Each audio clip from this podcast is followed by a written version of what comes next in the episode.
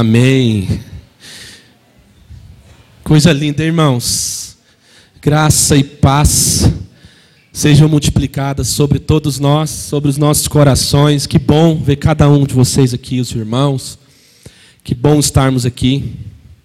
Eu estou meio tremendo aqui esse braço de cá. O Samuelzinho está pesado. Eu estou meio fraco esses dias, recuperando aí, irmãos. E aí, não podia deixar de, de é, atender o pedido do Samuel, né? Ele me viu, já jogou os dois braços. Como é que a gente fala não, né, irmãos? Para uma criança tão abençoada dessa, né? É muito bom. Isso é vida de igreja. Isso é expressão do amor de Deus, do Espírito Santo entre nós. Amém, meus irmãos? Às vezes a gente está tão, tá tão distante, a gente não consegue perceber nada. Cada detalhe que Deus faz, cada uma criança que Deus usa, um detalhe, uma canção, né, uma palavra, um olhar de alguém, um abraço que alguém vem te dar de forma carinhosa. E a gente às vezes leva isso como algo natural e nem percebe é, essa graça extraordinária sobre as nossas vidas. E o Espírito Santo vem nos ensinar, nos trazer a consciência de que se não fosse ele, o seu amor, a sua graça, nós estaríamos numa, num abismo sem fim, numa solidão triste, jogados, sem esperança, sem alegria. Então, nós podemos nos alegrar, porque nossa esperança está em Cristo Jesus, e o Espírito carrega de testificar e testemunhar e preservar essas verdades gloriosas sobre nós. Amém? Cada um de vocês aqui que está nos visitando aí, né? Eu não vou dizer que a mãe do João é visita mais, porque eu acho que já é. Ela já foi no PG, eu acho que duas vezes, se eu não me engano, pelo menos, né, irmã Cláudia? E aqui no culto ela já veio duas ou três? Três, olha só. Se fosse na presbiteriana, já podia matricular na escola dominical. Amém, muito bom, irmã Cláudia. Bênção demais. Glória a Deus pela sua vida, João. Seu irmão que está aqui, né? O nome dele que eu esqueci, você falou. Marcos Vinícius. Que privilégio, viu, Marcos? Conhecer. Acho que o Marcos esteve aqui na semana passada, né? É. Qual que é o nome?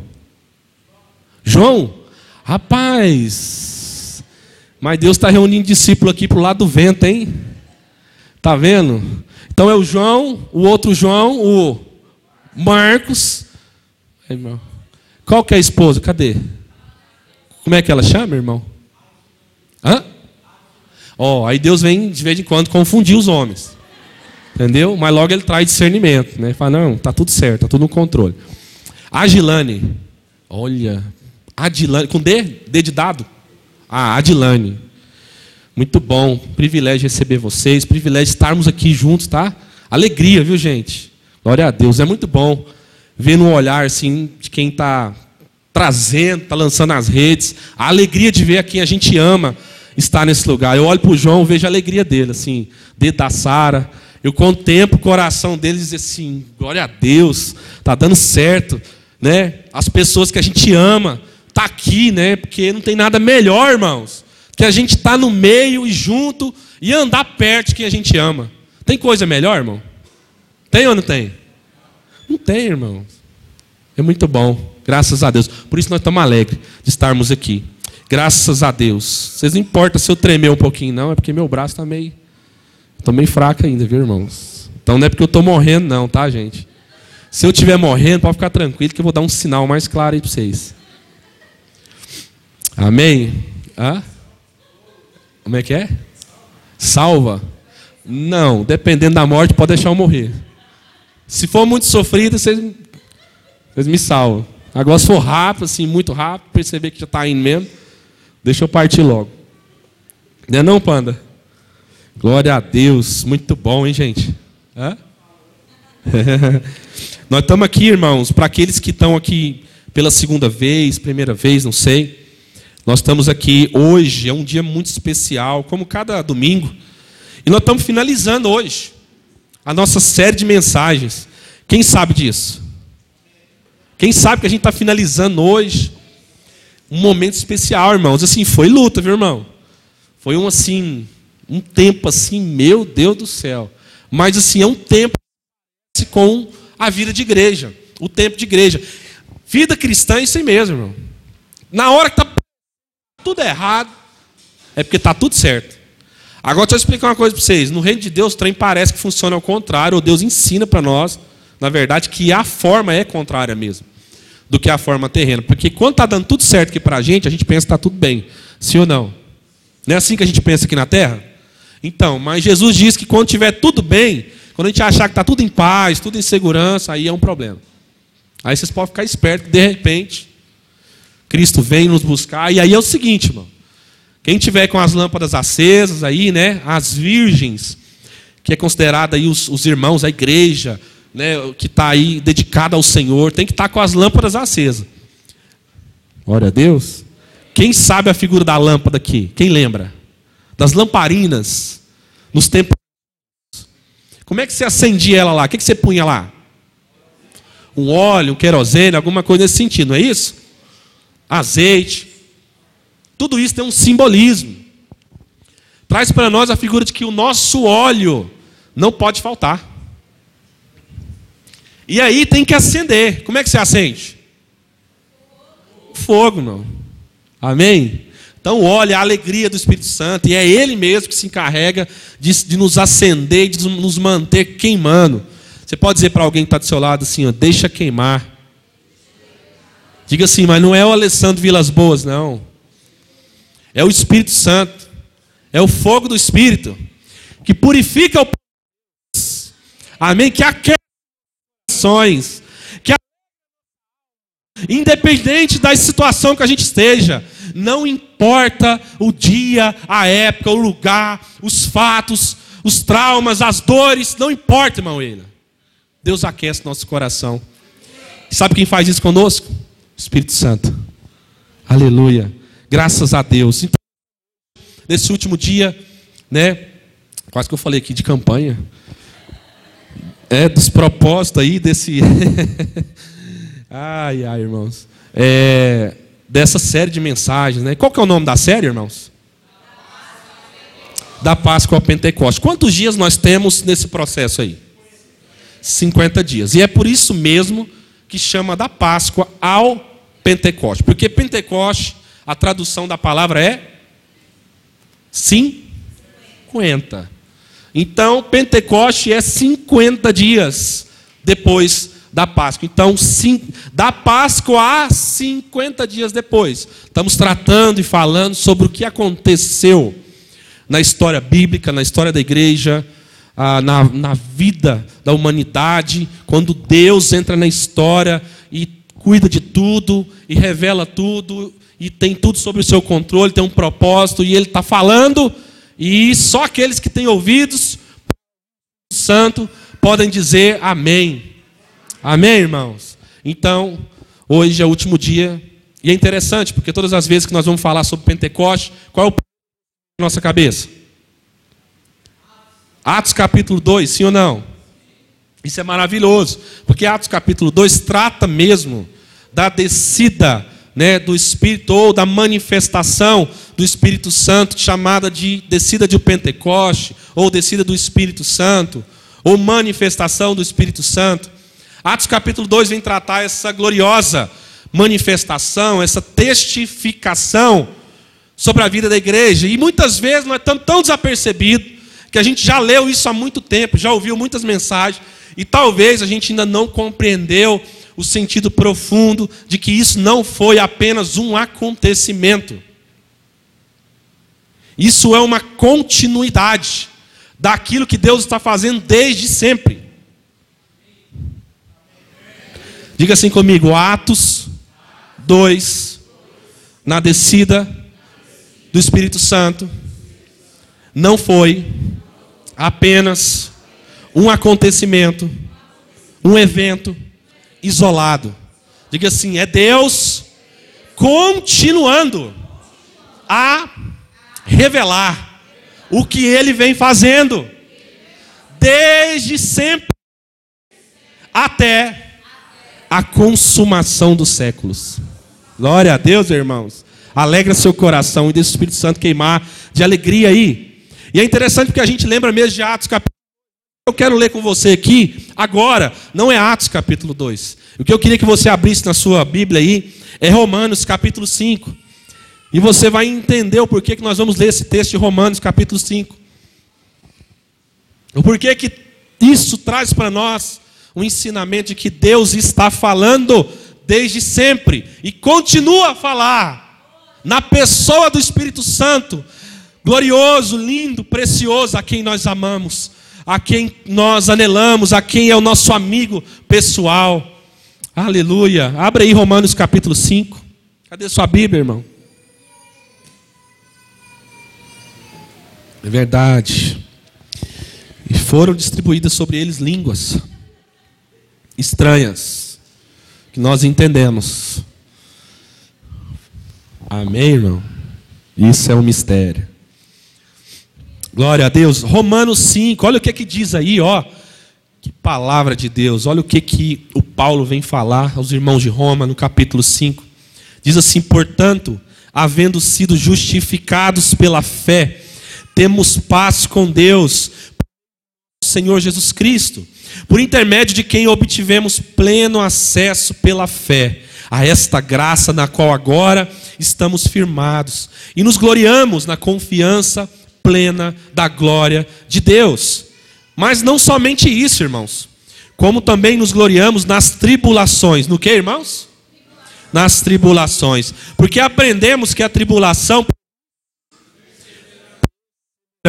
e a produz um caráter e o caráter produz aleluia, confiança em outras versões, esperança. E a confiança não nos decepe porque Deus derramou seu amor em nossos corações. Espírito Santo, que Ele mesmo nos entregou, nos ortogou, nos presenteou. Aleluia! Em verdade, no devido tempo, quando ainda éramos fracos, irmãos, Cristo morreu por todos os ímpios.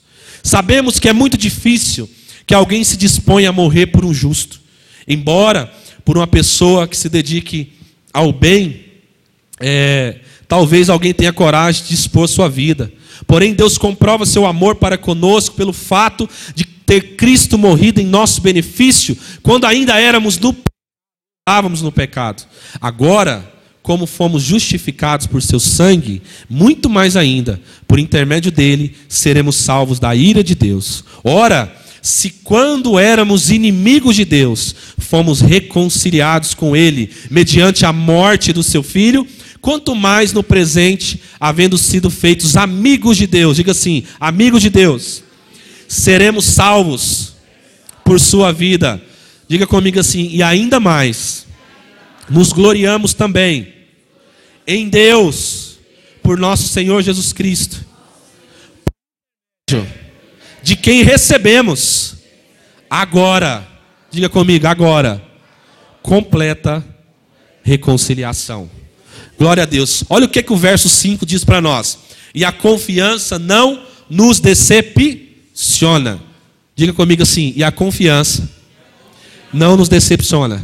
Olhe para alguém que está pertinho de você, para o seu irmão, dê uma palavra de Deus para ele. A confiança não nos decepciona. Diga assim: a confiança não está apenas em algo que foi feito Diga assim: está em uma. E aí o verso vem dizer para nós: derramou o seu amor em nossos corações. Derramou o quê? Em nossos corações. Sabe que jeito, irmãos? Do Espírito Santo. Que Ele mesmo nos entregou. É Jesus falou sobre isso. Jesus falou sobre isso. É glorioso ver que Jesus alertou sobre essa verdade. Ele disse que o Espírito Santo viria. E ele não disse que era uma. Ele disse que era para aguardar, porque era uma promessa certa. E como alguém que não falha e que não mente, então a nossa confiança não nos decepciona. Então os discípulos e até andaram por algum momento atordoados, porque em muitos momentos observaram as circunstâncias aparentes da vida. E aí ficaram oscilantes. Não à toa Jesus aparece para eles durante 40 dias, como nós estamos falando. Para quê? Para reforçar o que ele já tinha prometido e o que ele já tinha falado. Para testificar que, o que ele prometeu, na qual dizendo para eles: Olha, vocês não estão das angústias, das dores, das enfermidades, das aflições, das perseguições, das lutas desse mundo. Mas a promessa que eu tenho para vocês é que vocês não estão só. Então Jesus continua aparecendo para eles, como nós falamos aqui em toda essa série de mensagens, para testemunhar e para testificar, dizendo: vocês não estão sós. Nesse período de espera, de, desses 50 dias, desse digo para vocês: esperem, fiquem em Jerusalém, não saiam daí. Não só se ajuntem, mas de corpo, alma, espírito e coração. Vocês verão que vale a pena uma vez confiar, porque a confiança em Jesus não nos decepciona. E quem é o encarregado quem é a pessoa especial da parte de Deus que vem testificar isso para nós? O próprio Espírito Santo de Deus. É incrível porque nós achamos que o Espírito Santo é alguém que aparece em cena apenas em Atos 2, no Novo Testamento. Mas na verdade, as Escrituras falam da Trindade em todo o tempo, desde o princípio até o fim, e na verdade está falando da eternidade, porque Deus não foi criado, Deus não existe. Deus simplesmente é. Por isso que quando ele é eu digo que tu és. Ele diz, fala que eu sou o grande eu sou, porque vocês não vão entender. Como é que eu vou explicar para vocês, humano, caído, onde o pecado entrou, abalou toda a estrutura de vocês, a mente. Como é que vocês vão entender agora? Hein? Não é momento, não é necessário. Vocês não vão conseguir entender quem de fato eu sou na, na sua forma mais plena. O que vocês precisam saber é que eu sou. Eu não fui criado, eu sempre existi, eu sou. Esse Deus que sempre foi, sempre agiu por meio da pessoa da Trindade. E é maravilhoso porque o Espírito Santo não é o Filho, o Filho não é o Pai, o Pai não é o Filho, o Pai não é o Espírito, mas eles são um, é um só ao mesmo tempo. Eles são, eles são um, em um só e ao mesmo tempo são distintos nas suas nas suas Talvez você possa estar entendendo assim, não, mas eles não são, então, estão separados. Não. Eles são um só, de forma que se revelam em três pessoas. Isso bagunça a nossa mente, porque a gente é limitado, irmão. Mas a coisa mais linda que Deus deixa para nós tudo aquilo que nós precisamos saber. E o que nós precisamos saber é que a forma de Deus se revelar à humanidade é na pessoa do Pai, do Filho e do Espírito Santo, de forma que o Pai elege, o Pai o direção, ele dá o caminho, ele aponta, ele determina. O filho vai e executa. O filho é, é, é a expressão, a oferta de Deus, Pai graciosa em favor da humanidade para o perdão dos nossos pecados, para que nós fôssemos reconciliados. E o Espírito Santo se encarrega de testemunhar, testificar, manter e preservar o seu povo, a sua igreja, a sua noiva, a sua família, até a eternidade, de forma que todos trabalham em conjunto. Então, é alguém que veio depois. Ele revelando de uma forma diferente, plena, isso é fato, que ele se revela em Atos capítulo 2, de, de uma forma plena, ou seja, na plenitude do Espírito. Aí é onde ele traz o conceito de igreja. Por isso eu posso, de antemão, dizer do que nós estamos falando aqui nessa noite. O que, que nós estamos falando? Nós estamos falando do céu na terra. Eu posso dar como, como tema dessa mensagem aqui: o céu na terra. Nasce a igreja. O Espírito Santo vem testificar o nascimento da igreja na sua forma plena de ser. A expressão máxima, visível, gloriosa do que é ser corpo de Cristo. É aonde morre a ideia do eu, solitário. É onde morre a ideia antiga que eu podia buscar a Deus sozinho. E de que um povo. Agora Deus quer o muro da separação, quebra as barreiras, e o Espírito Santo vem testificar exatamente isso em Atos capítulo 2. E é por isso que nós lemos Romanos capítulo 5, especificamente o verso 5, que o seu amor foi derramado em nossos corações. O amor de Deus é a expressão de uma nova consciência. É a expressão de que nós temos uma aliança. E antes de termos uma aliança com Ele, Ele tem uma aliança conosco. Ele só tem uma aliança conosco porque Deus tem uma aliança com seu filho. E porque Deus tem uma aliança com seu filho, seu filho morreu em nosso favor, nós fomos justificados. Por causa dessa justificação, presta atenção, Jesus fez o injusto, que era eu e você, se tornar justo diante de Deus. Ele toma o corredor da morte, quando nós estamos do abismo eterno, toma o nosso lugar, diz assim: Eu me levanto por eles. É isso que Jesus fala. Você pode dizer assim, irmão. Pode dizer assim: Jesus, era a minha vez de morrer, ele disse: Eu vou morrer em vosso lugar. É por isso que o texto Romanos 5 começa falando, tendo sido, pois, justificados pela fé, dom do Espírito, capacidade de crer. O que é a fé? A capacidade de você enxergar o que humanamente ninguém consegue. É a mensagem do Evangelho e ele não sente nada, ele não muda nada, ele não é transformado, ele até nunca entendeu o que é ser parte. Então a gente fica sofrendo, e sofre mesmo. E essa dor é necessária, é pastoral, é, é, é como de um pai para um filho, de um irmão, né? um irmão pelo outro sofrendo. É querendo que os irmãos sintam e percebam a gloriosa riqueza do amor de Deus que foi derramado sobre os nossos corações. Mas é preciso não só para ouvir, porque tem muitos que ouvem, mas não dão ouvidos.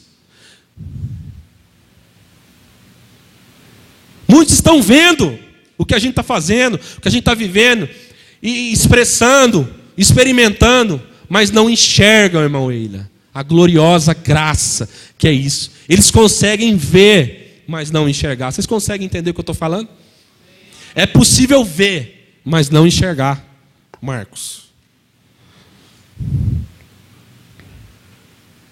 É possível ouvir uma, uma mensagem, uma, participar de um culto e nunca ser transformado. Porque é necessário uma obra do Espírito. E o que o Espírito Santo vem fazer em Atos capítulo 2 é testificar aqueles que são. Preste atenção. Atos capítulo 2 não é que não tinham o Espírito Santo. Atos capítulo 2 é para testificar que o Espírito veio testificar a sua vida e dizer, sim, são esses mesmos, sobre aqueles que são. Não importa o tempo, porque na pregação de no capítulo as pessoas começam a ficar aperreadas e elas começam a, em determinado momento, perguntar: e agora? O que nós devemos fazer diante dessa mensagem?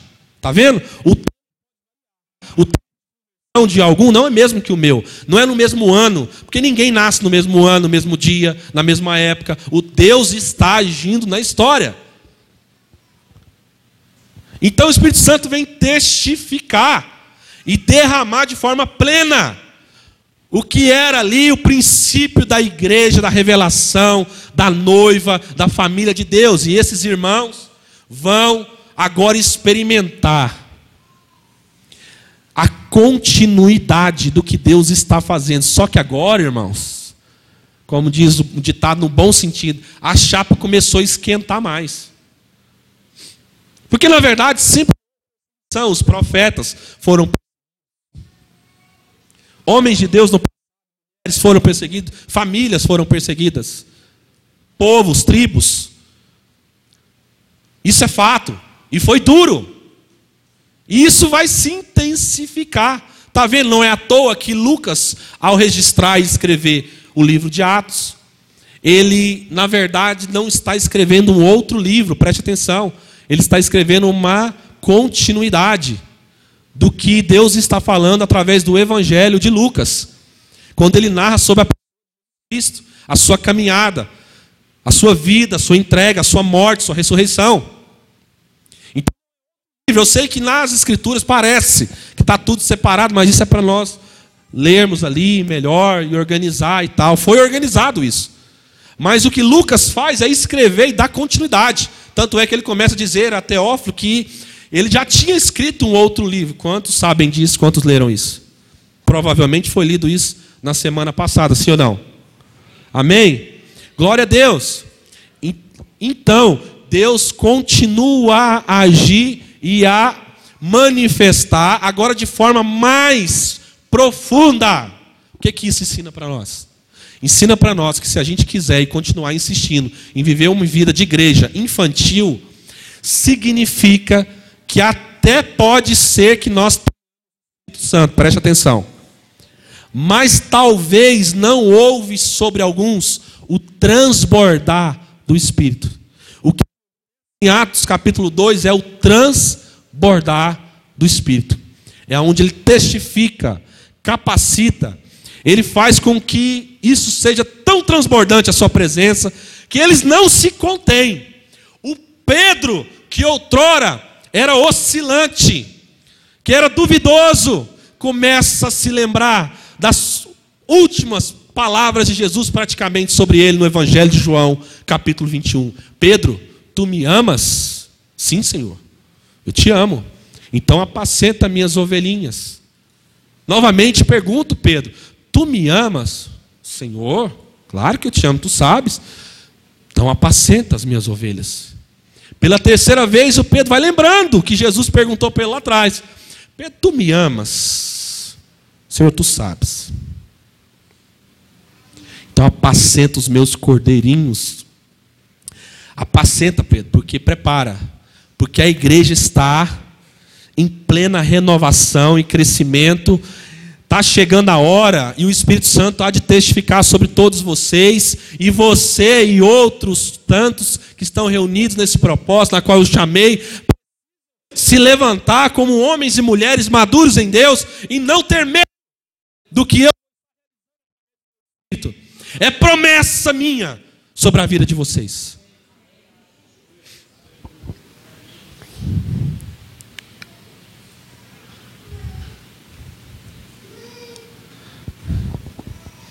E é incrível porque eles estão em Atos. A imagem é todos reunidos no mesmo lugar. Mas apesar de estar todos reunidos no mesmo lugar e ser algo precioso, importante, glorioso e necessário, ainda havia uma necessidade deles serem levados a uma profundidade maior.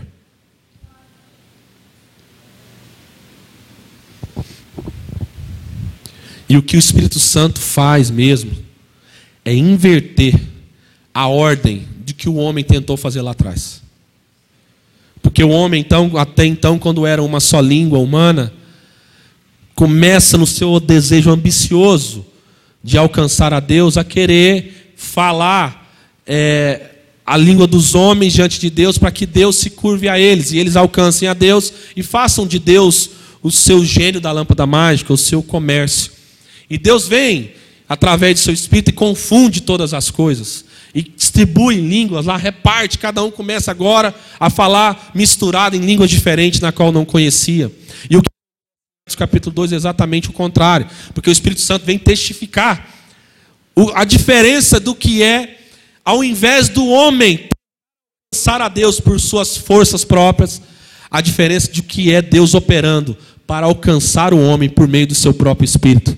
O Espírito Santo agora traz uma consciência única de unidade, de igreja, de família, na qual todos podem experimentar a gloriosa riqueza do que é falar a mesma língua. E naquele momento, o texto relata que aquele lugar lá houve um barulho. É interessante, porque muitas vezes a gente lê, acha é, que houve um vento, né? Mas o texto diz algo assim um pouco mais melindroso, mais específico acerca do que aconteceu lá. Porque lá diz que quando eles estavam reunidos, de repente veio do céu um barulho, semelhante a um vento, soprando muito forte. Presta atenção, o que, que veio do céu? Um barulho. O barulho era semelhante a de quê? A um vento. Então o que, que aconteceu ali? Um barulho ou um vento? Hã? Um barulho. E aí, presta atenção, para você não ter dúvida, porque a parte 2 explica. E esse som ou barulho tomou conta de toda a casa onde estavam assentados, igual a gente está aqui. Então, todos viram distribuída entre eles língua de fogo, e pousou uma sobre cada um deles.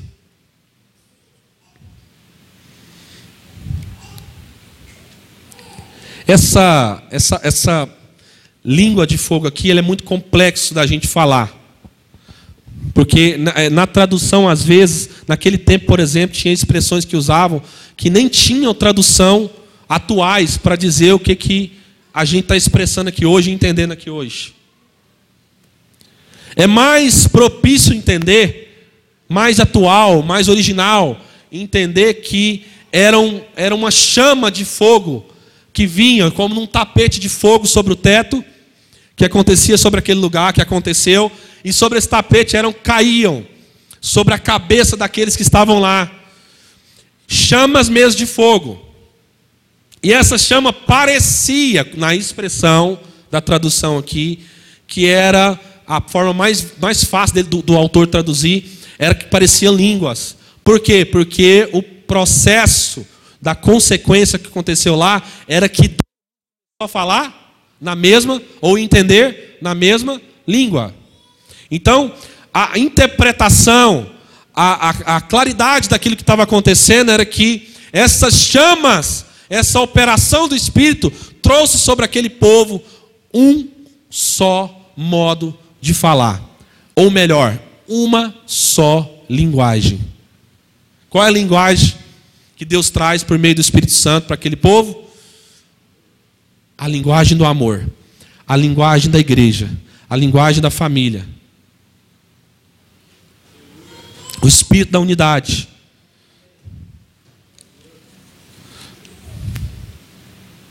E Deus já havia se manifestado assim.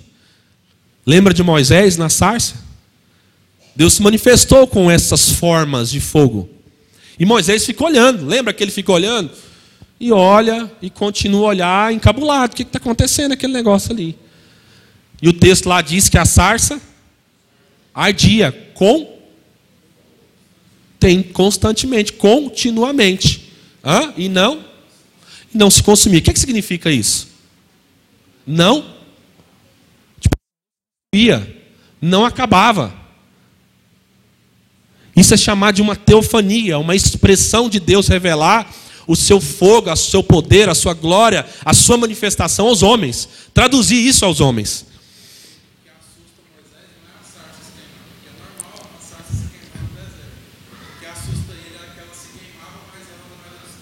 Exatamente. E é isso que acontece em Atos capítulo 2, porque as línguas como de fogo vieram sobre eles, e quando a gente fala de língua, irmão, não podemos esquecer um ponto fundamental, porque a língua é um órgão do corpo de fala. Sim ou não?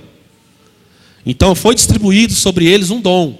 Foi distribuído sobre ele uma testificação, uma capacidade, uma testificação. O que, que o Espírito Santo estava fazendo sobre eles? A continuação, continuação do que eu não escutei a mensagem do pastor Guilherme, mas provavelmente o pastor Guilherme falou algo sobre isso, certamente. Do verso 8 do capítulo 1.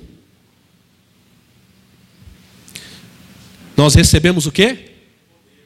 Poder de sermos o quê? Testemunhas. Como é que nós vamos testemunhar?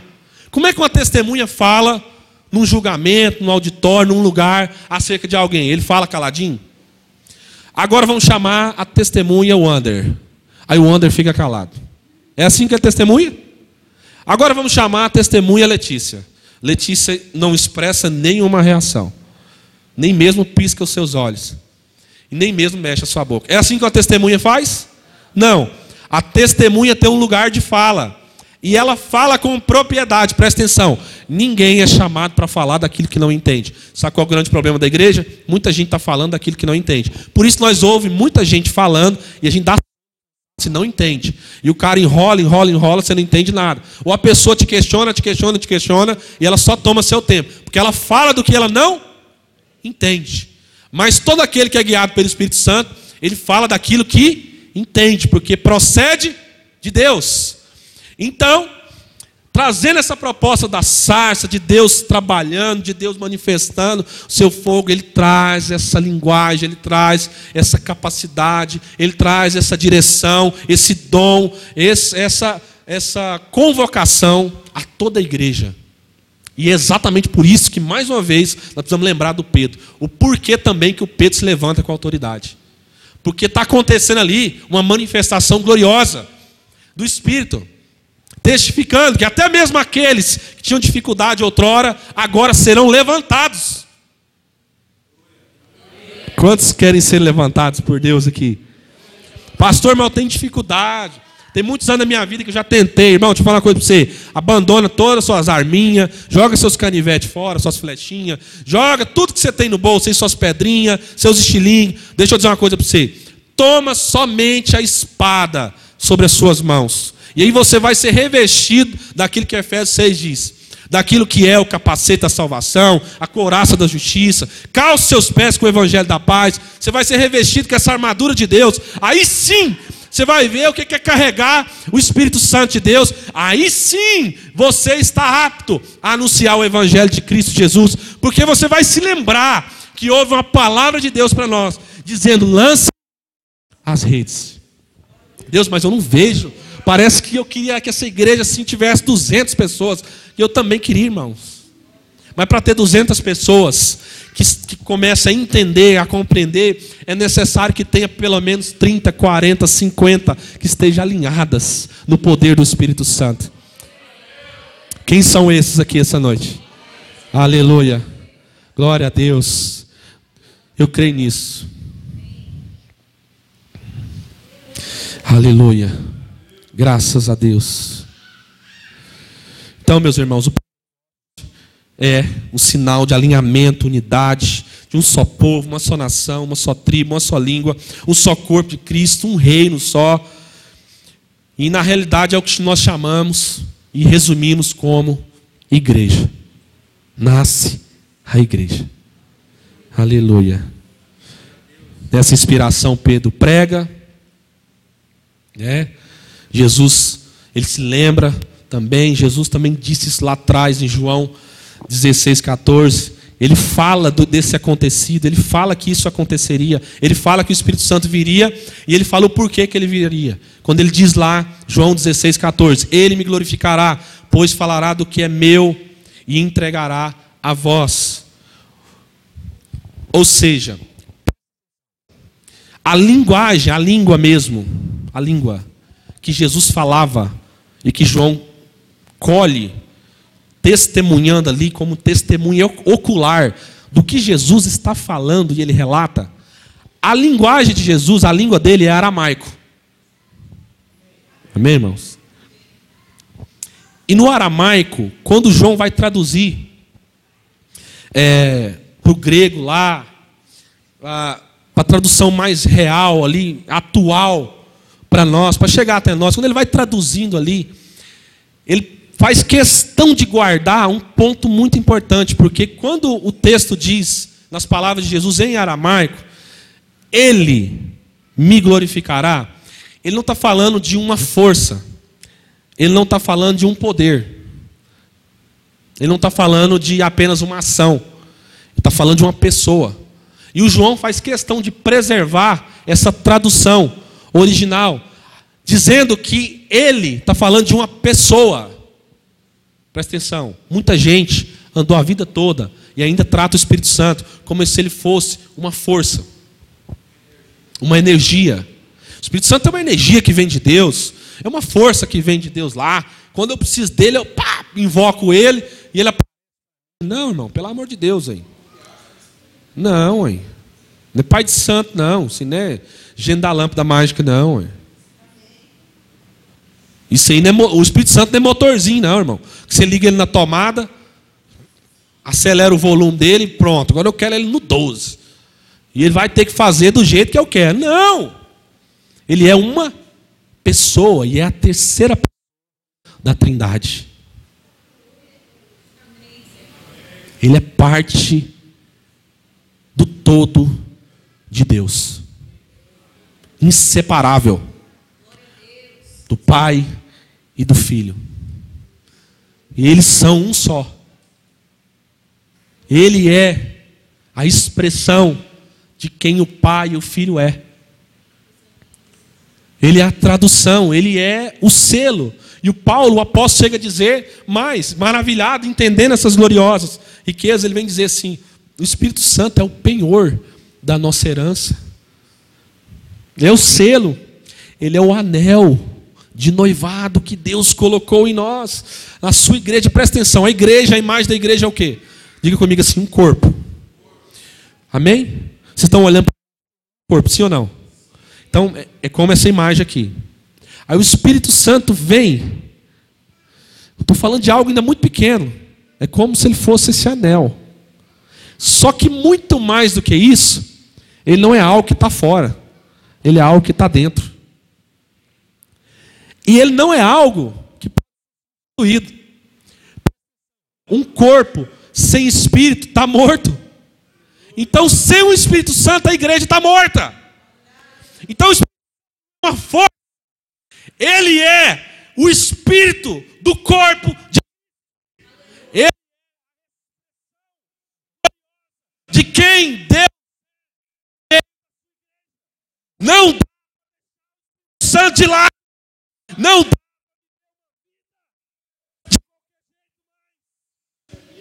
não dá entender que igreja e que essa igreja tem um dono, ela tem um e ela tem um cabeça. Esse cabeça diz que o seu é incomparável.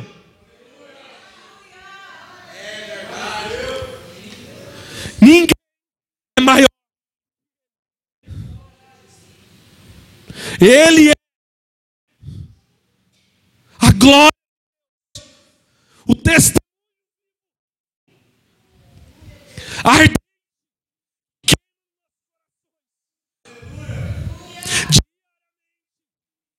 É o fogo que não se que por mais os membros para que os membros sejam dia mais maduros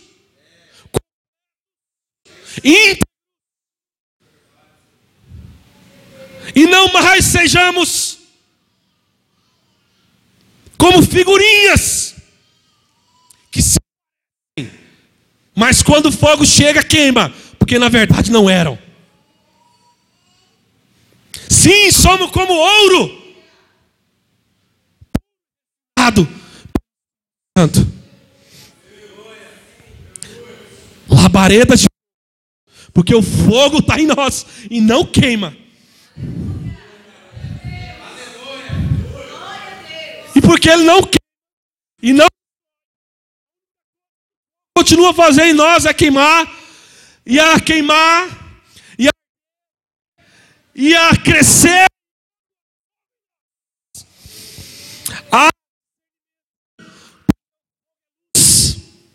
O fogo clareia o caminho, e aonde nós estamos, ele, ele não se condiciona ao ele não negocia, ele não dilui o evangelho. Ele não não importa as comprada homem nenhum nessa terra. Se tem e alguém nunca houve e nunca haverá.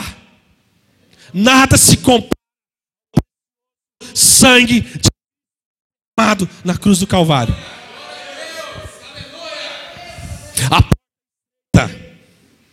Mas o sangue de Cristo por ela. Que são sangue, lavado, mais que a neve nós seremos. Então, isso é do que Deus está fazendo na vida da igreja é que nós nos tornemos mais, mais, mais íntegros, mais e não mais pecadores, não mais entregues, não mais mentirosos, não mais enganadores, não herdarão o reino dos céus. Aquele que roubava agora não rouba mais. Aquele que mentia não rouba mais, não, não mente mais. O que enganava não engana mais. O que era agora agem. Da onde que esse menino é corajoso? Esse menino sempre foi tímido, essa menina nunca abriu a boca para nada, nem para pedir água. Pois é. Quem nunca abriu a boca nem para pedir água, agora está dando água para as pessoas, está entregando de beber para as pessoas a água da vida, uma vez que você, você nunca mais terá sede, é a água do em nós, é Jesus dando de beber para nós, e o Espírito Santo se encarregando de fazer essa obra e de dar continuidade, de preservar aqueles que Ele escolheu desde a eternidade até a consumação dos séculos. Por isso que às vezes mesmo sem entender, e é muita graça, porque a gente, mesmo sem entender, às vezes a gente é ministrado por Deus. Como Pedro disse assim, para quem, quem nós iremos? O Pedro às vezes não tinha noção do que viria pela frente. Mas é fato que naquele momento ele já entendia que não tinha outro. Ele nunca encontrou um homem que ele pudesse olhar para ele com um olhar sem ser discriminatório. Porque se fosse nos nossos dias de hoje, sabe o que falariam para nós? É viado, é gay. Vocês estão seguindo esse cara aí? Esse cara é uma seita. Esse cara aí é um, é um anticristo. Não, nunca vi um cara beijar o rosto do outro, dar um abraço ao outro, como acontece na igreja. Isso não é coisa de homem, não.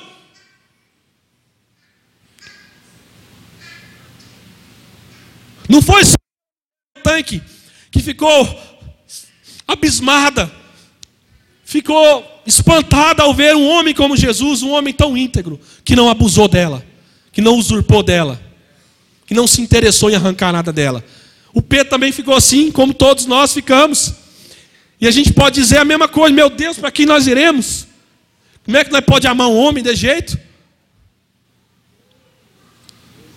Dependendo do jeito que a gente expressar, o povo falar: esse povo é louco mesmo. Pensa, eu chego no lugar e falo assim: o que está acontecendo com você, meu filho? Você está chorando desse jeito, você está muito, é, é sabe, sensível. Estou amando um homem. O povo vai falar assim: que isso? Hã? Não é estranho? Mas Deus sabe o que nós estamos falando. Eu amo Jesus. Ele é tudo para mim. Ele é o Cordeiro Santo de Deus. Ele é aquele que me resgatou quando eu estava morto, não tinha força, não tinha mais nada. Acabou. Perdido. Ele vem ao meu encontro, me resgata, como foi cantado. Invade a minha escuridão, aonde eu me escondo, aonde vocês e nós nos escondemos com medo. Sabe o que é o nosso problema ainda, irmãos? O medo. E o Espírito Santo vem tratar os nossos medos. Sabe o jeito que ele faz isso? Quando ele derrama e testifica o amor de Deus em nossos corações. Como Paulo fala, Romanos 5,5. O amor de Deus foi em nossos corações. Lembra do Kleber Lucas cantando isso? Hã?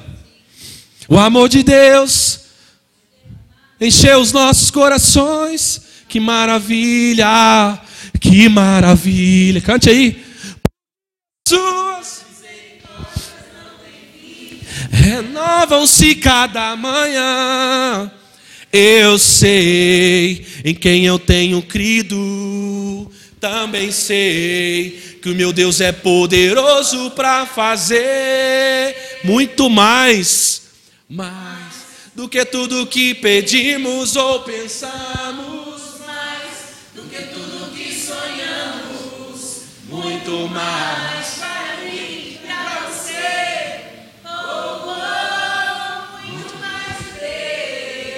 Muito mais de Deus, irmãos.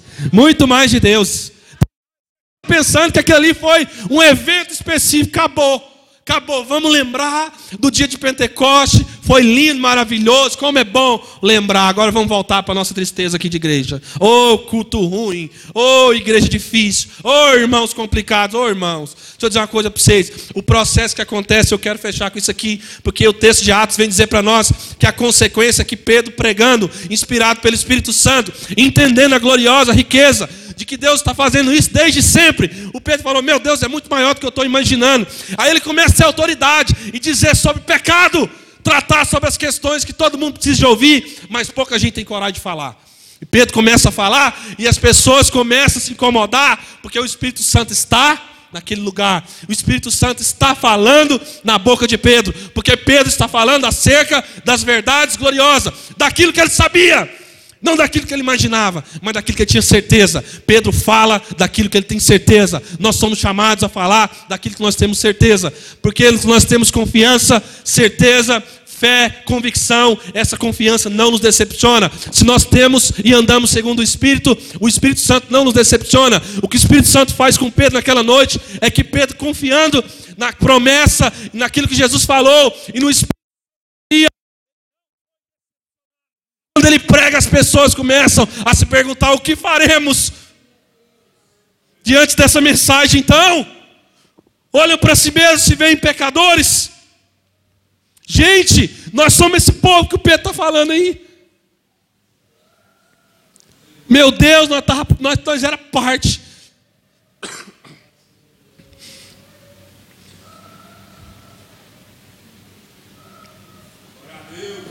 Nós éramos parte do momento da crucificação, nós éramos parte da perseguição.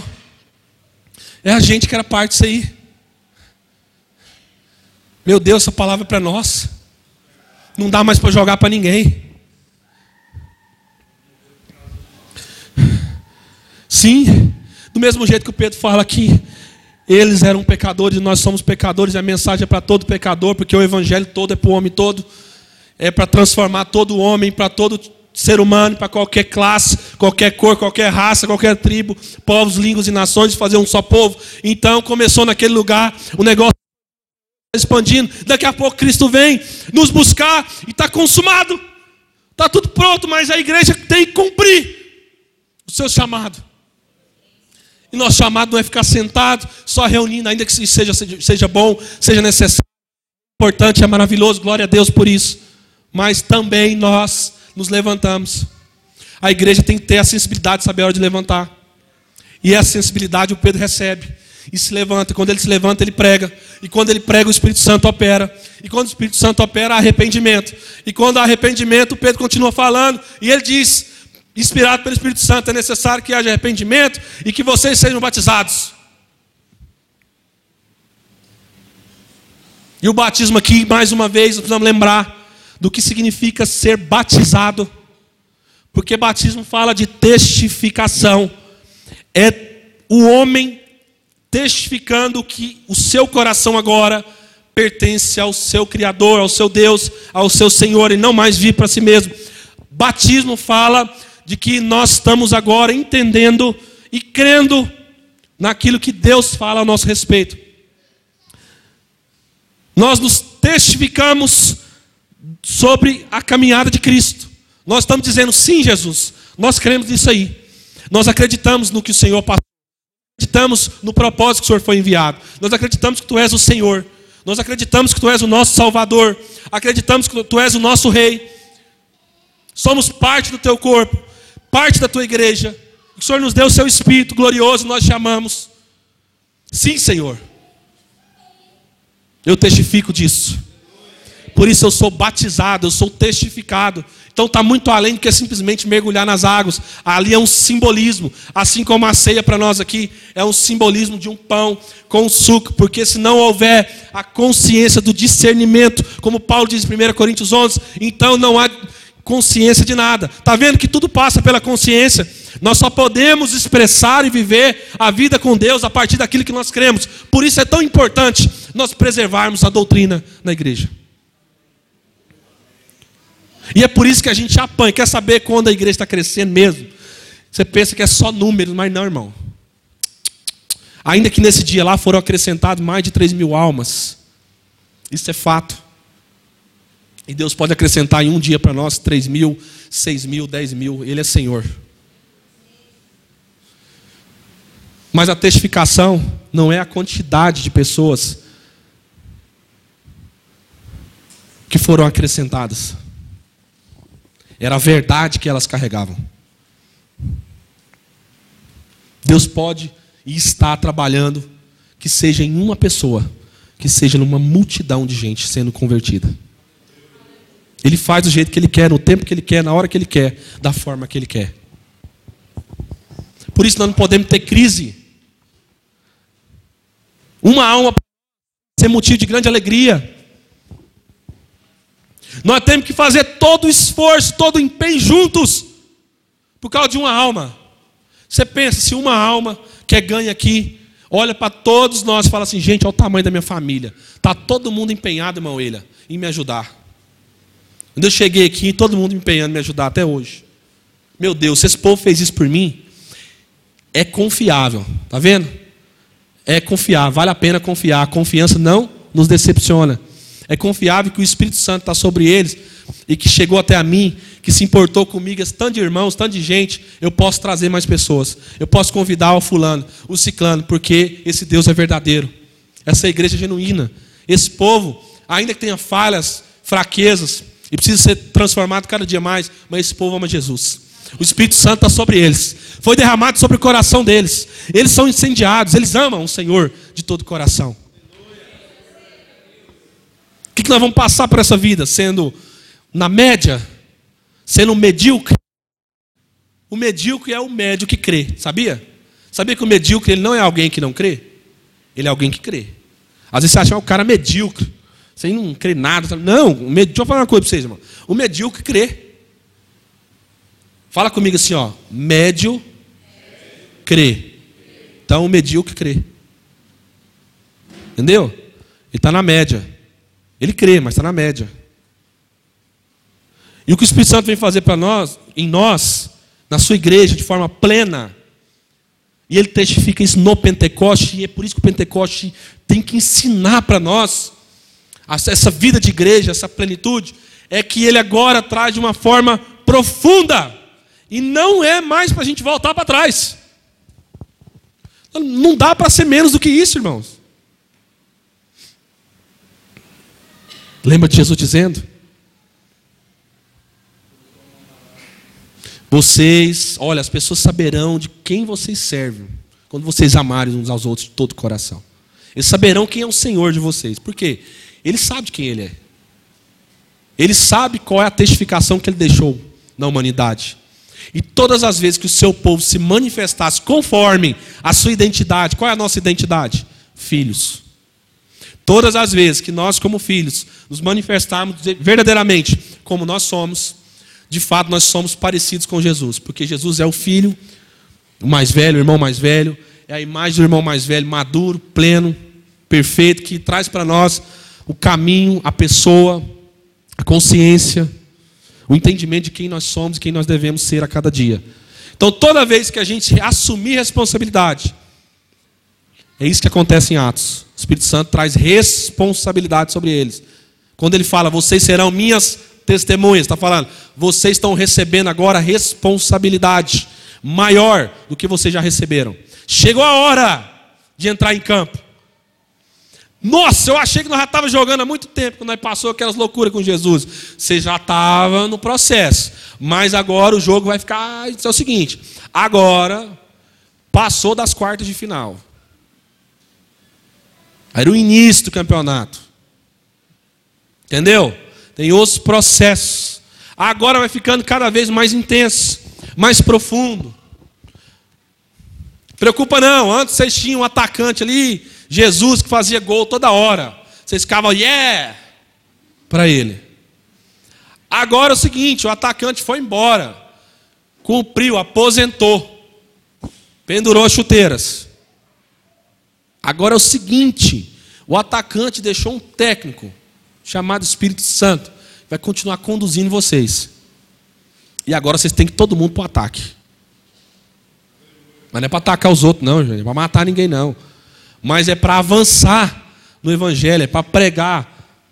Se lá na frente ele levava bolada, machucava, e até morreu. Agora é o seguinte: os próximos é vocês. Daqui a pouco já chama a senha de vocês. Meu Deus do céu. Ser testemunha é sério. Mas só pode ser testemunha. Nós só podemos falar daquilo que nós entendemos. Quantos querem aprender mais de Jesus? Quantos querem chegar na sua casa, começar a voltar a ler a sua Bíblia empoeirada? Vê se você encontra a sua Bíblia ainda. Se você não encontrar, fala para nós, nós dá um jeito de arrumar uma Bíblia para você, irmão. Não, tem no celular. Não, mas se você precisar de papel, nós arruma para você também. Porque o celular tem distraído muita gente. Pega sua Bíblia, irmão. Volta a ter paixão em ler. Será que pelo menos uma vez na sua vida, a sua Bíblia já ficou enrugada das suas lágrimas ao ler a palavra de Deus? Será que as suas páginas são marcadas por aquilo que você vai sendo ministrado por Deus? E você vai marcando ali, de tanta paixão, de amor, fala: Meu Deus, eu não posso deixar isso aqui passar, eu quero lembrar disso aqui, eu quero voltar nisso, isso aqui tem que estar no meu coração. Será que o Espírito Santo está operando isso em você ou já operou alguma vez? Porque é isso que ele está fazendo. O seu amor está sendo derramado nos nossos corações. E como nós dissemos e falamos sempre, não é um amor melancólico. Não é um amor que hoje a gente ama demais e amanhã acabou. Não é aqui uma expressão, uma expressão de intensidade. É uma constância diária. Seja chorando ou sorrindo, permaneço constante dependendo de Deus. Se em Babel a proposta era alcançar com nossos esforços, agora eu me rendo, porque fui alcançado por Ele. E sei que nada posso fazer, a não ser desfrutar desse amor, a não ser me não ser se me rasgar, me derramar, a andar e a viver aos pés da cruz de Cristo. Quantos entendem que isso é ser igreja?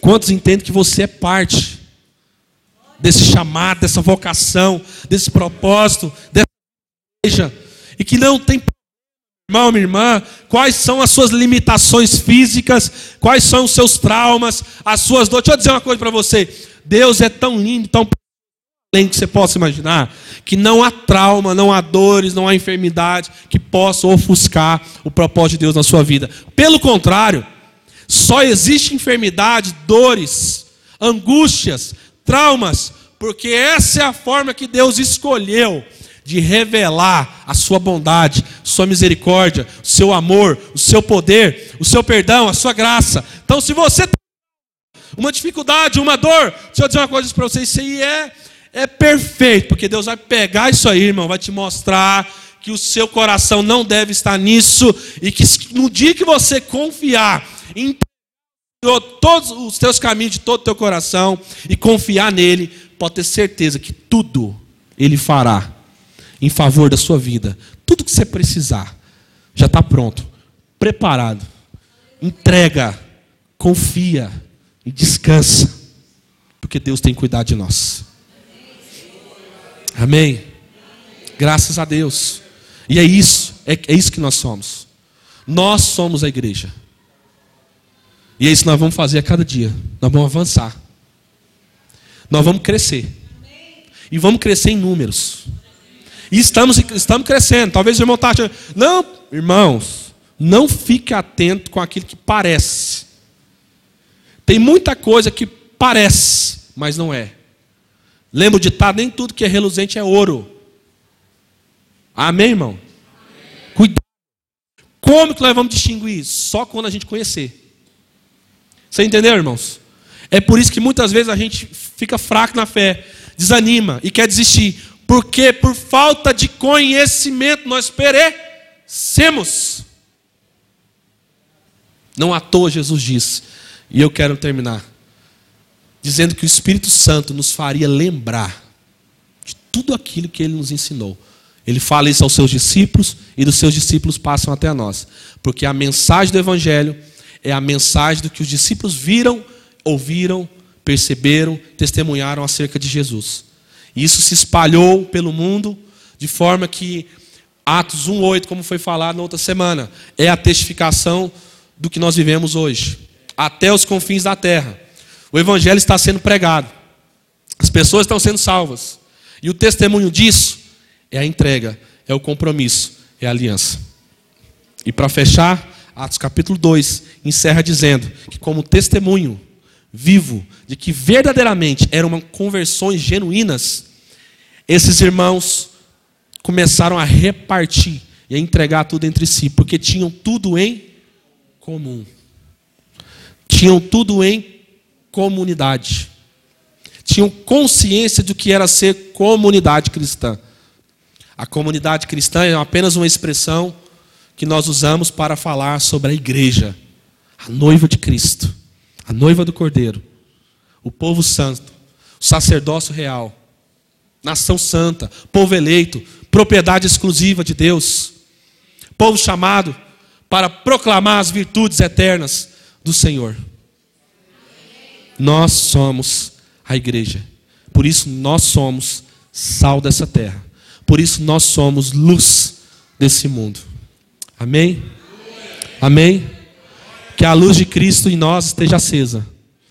Que o sabor, o do Espírito Santo esteja em nós como verdadeiramente o que significa ser sal da terra. E que a cada dia a gente possa o Evangelho, conhecendo sobre quem nós falamos e sobre o que nós pregamos. Graças a Deus, irmãos. Deus seja louvado. Que Deus abençoe os irmãos. Obrigado por nos ouvir. Bênção demais. Aquele relógio está parado, nem sei quanto tempo foi. Mas eu acho que os irmãos lá de Pentecoste nem estavam muito preocupados com o horário, né, irmãos? Não é isso? Tanto é que o texto lá diz né, que o povo achou que estava bêbado, né? O povo está doido, está bêbado, está falando aí em língua.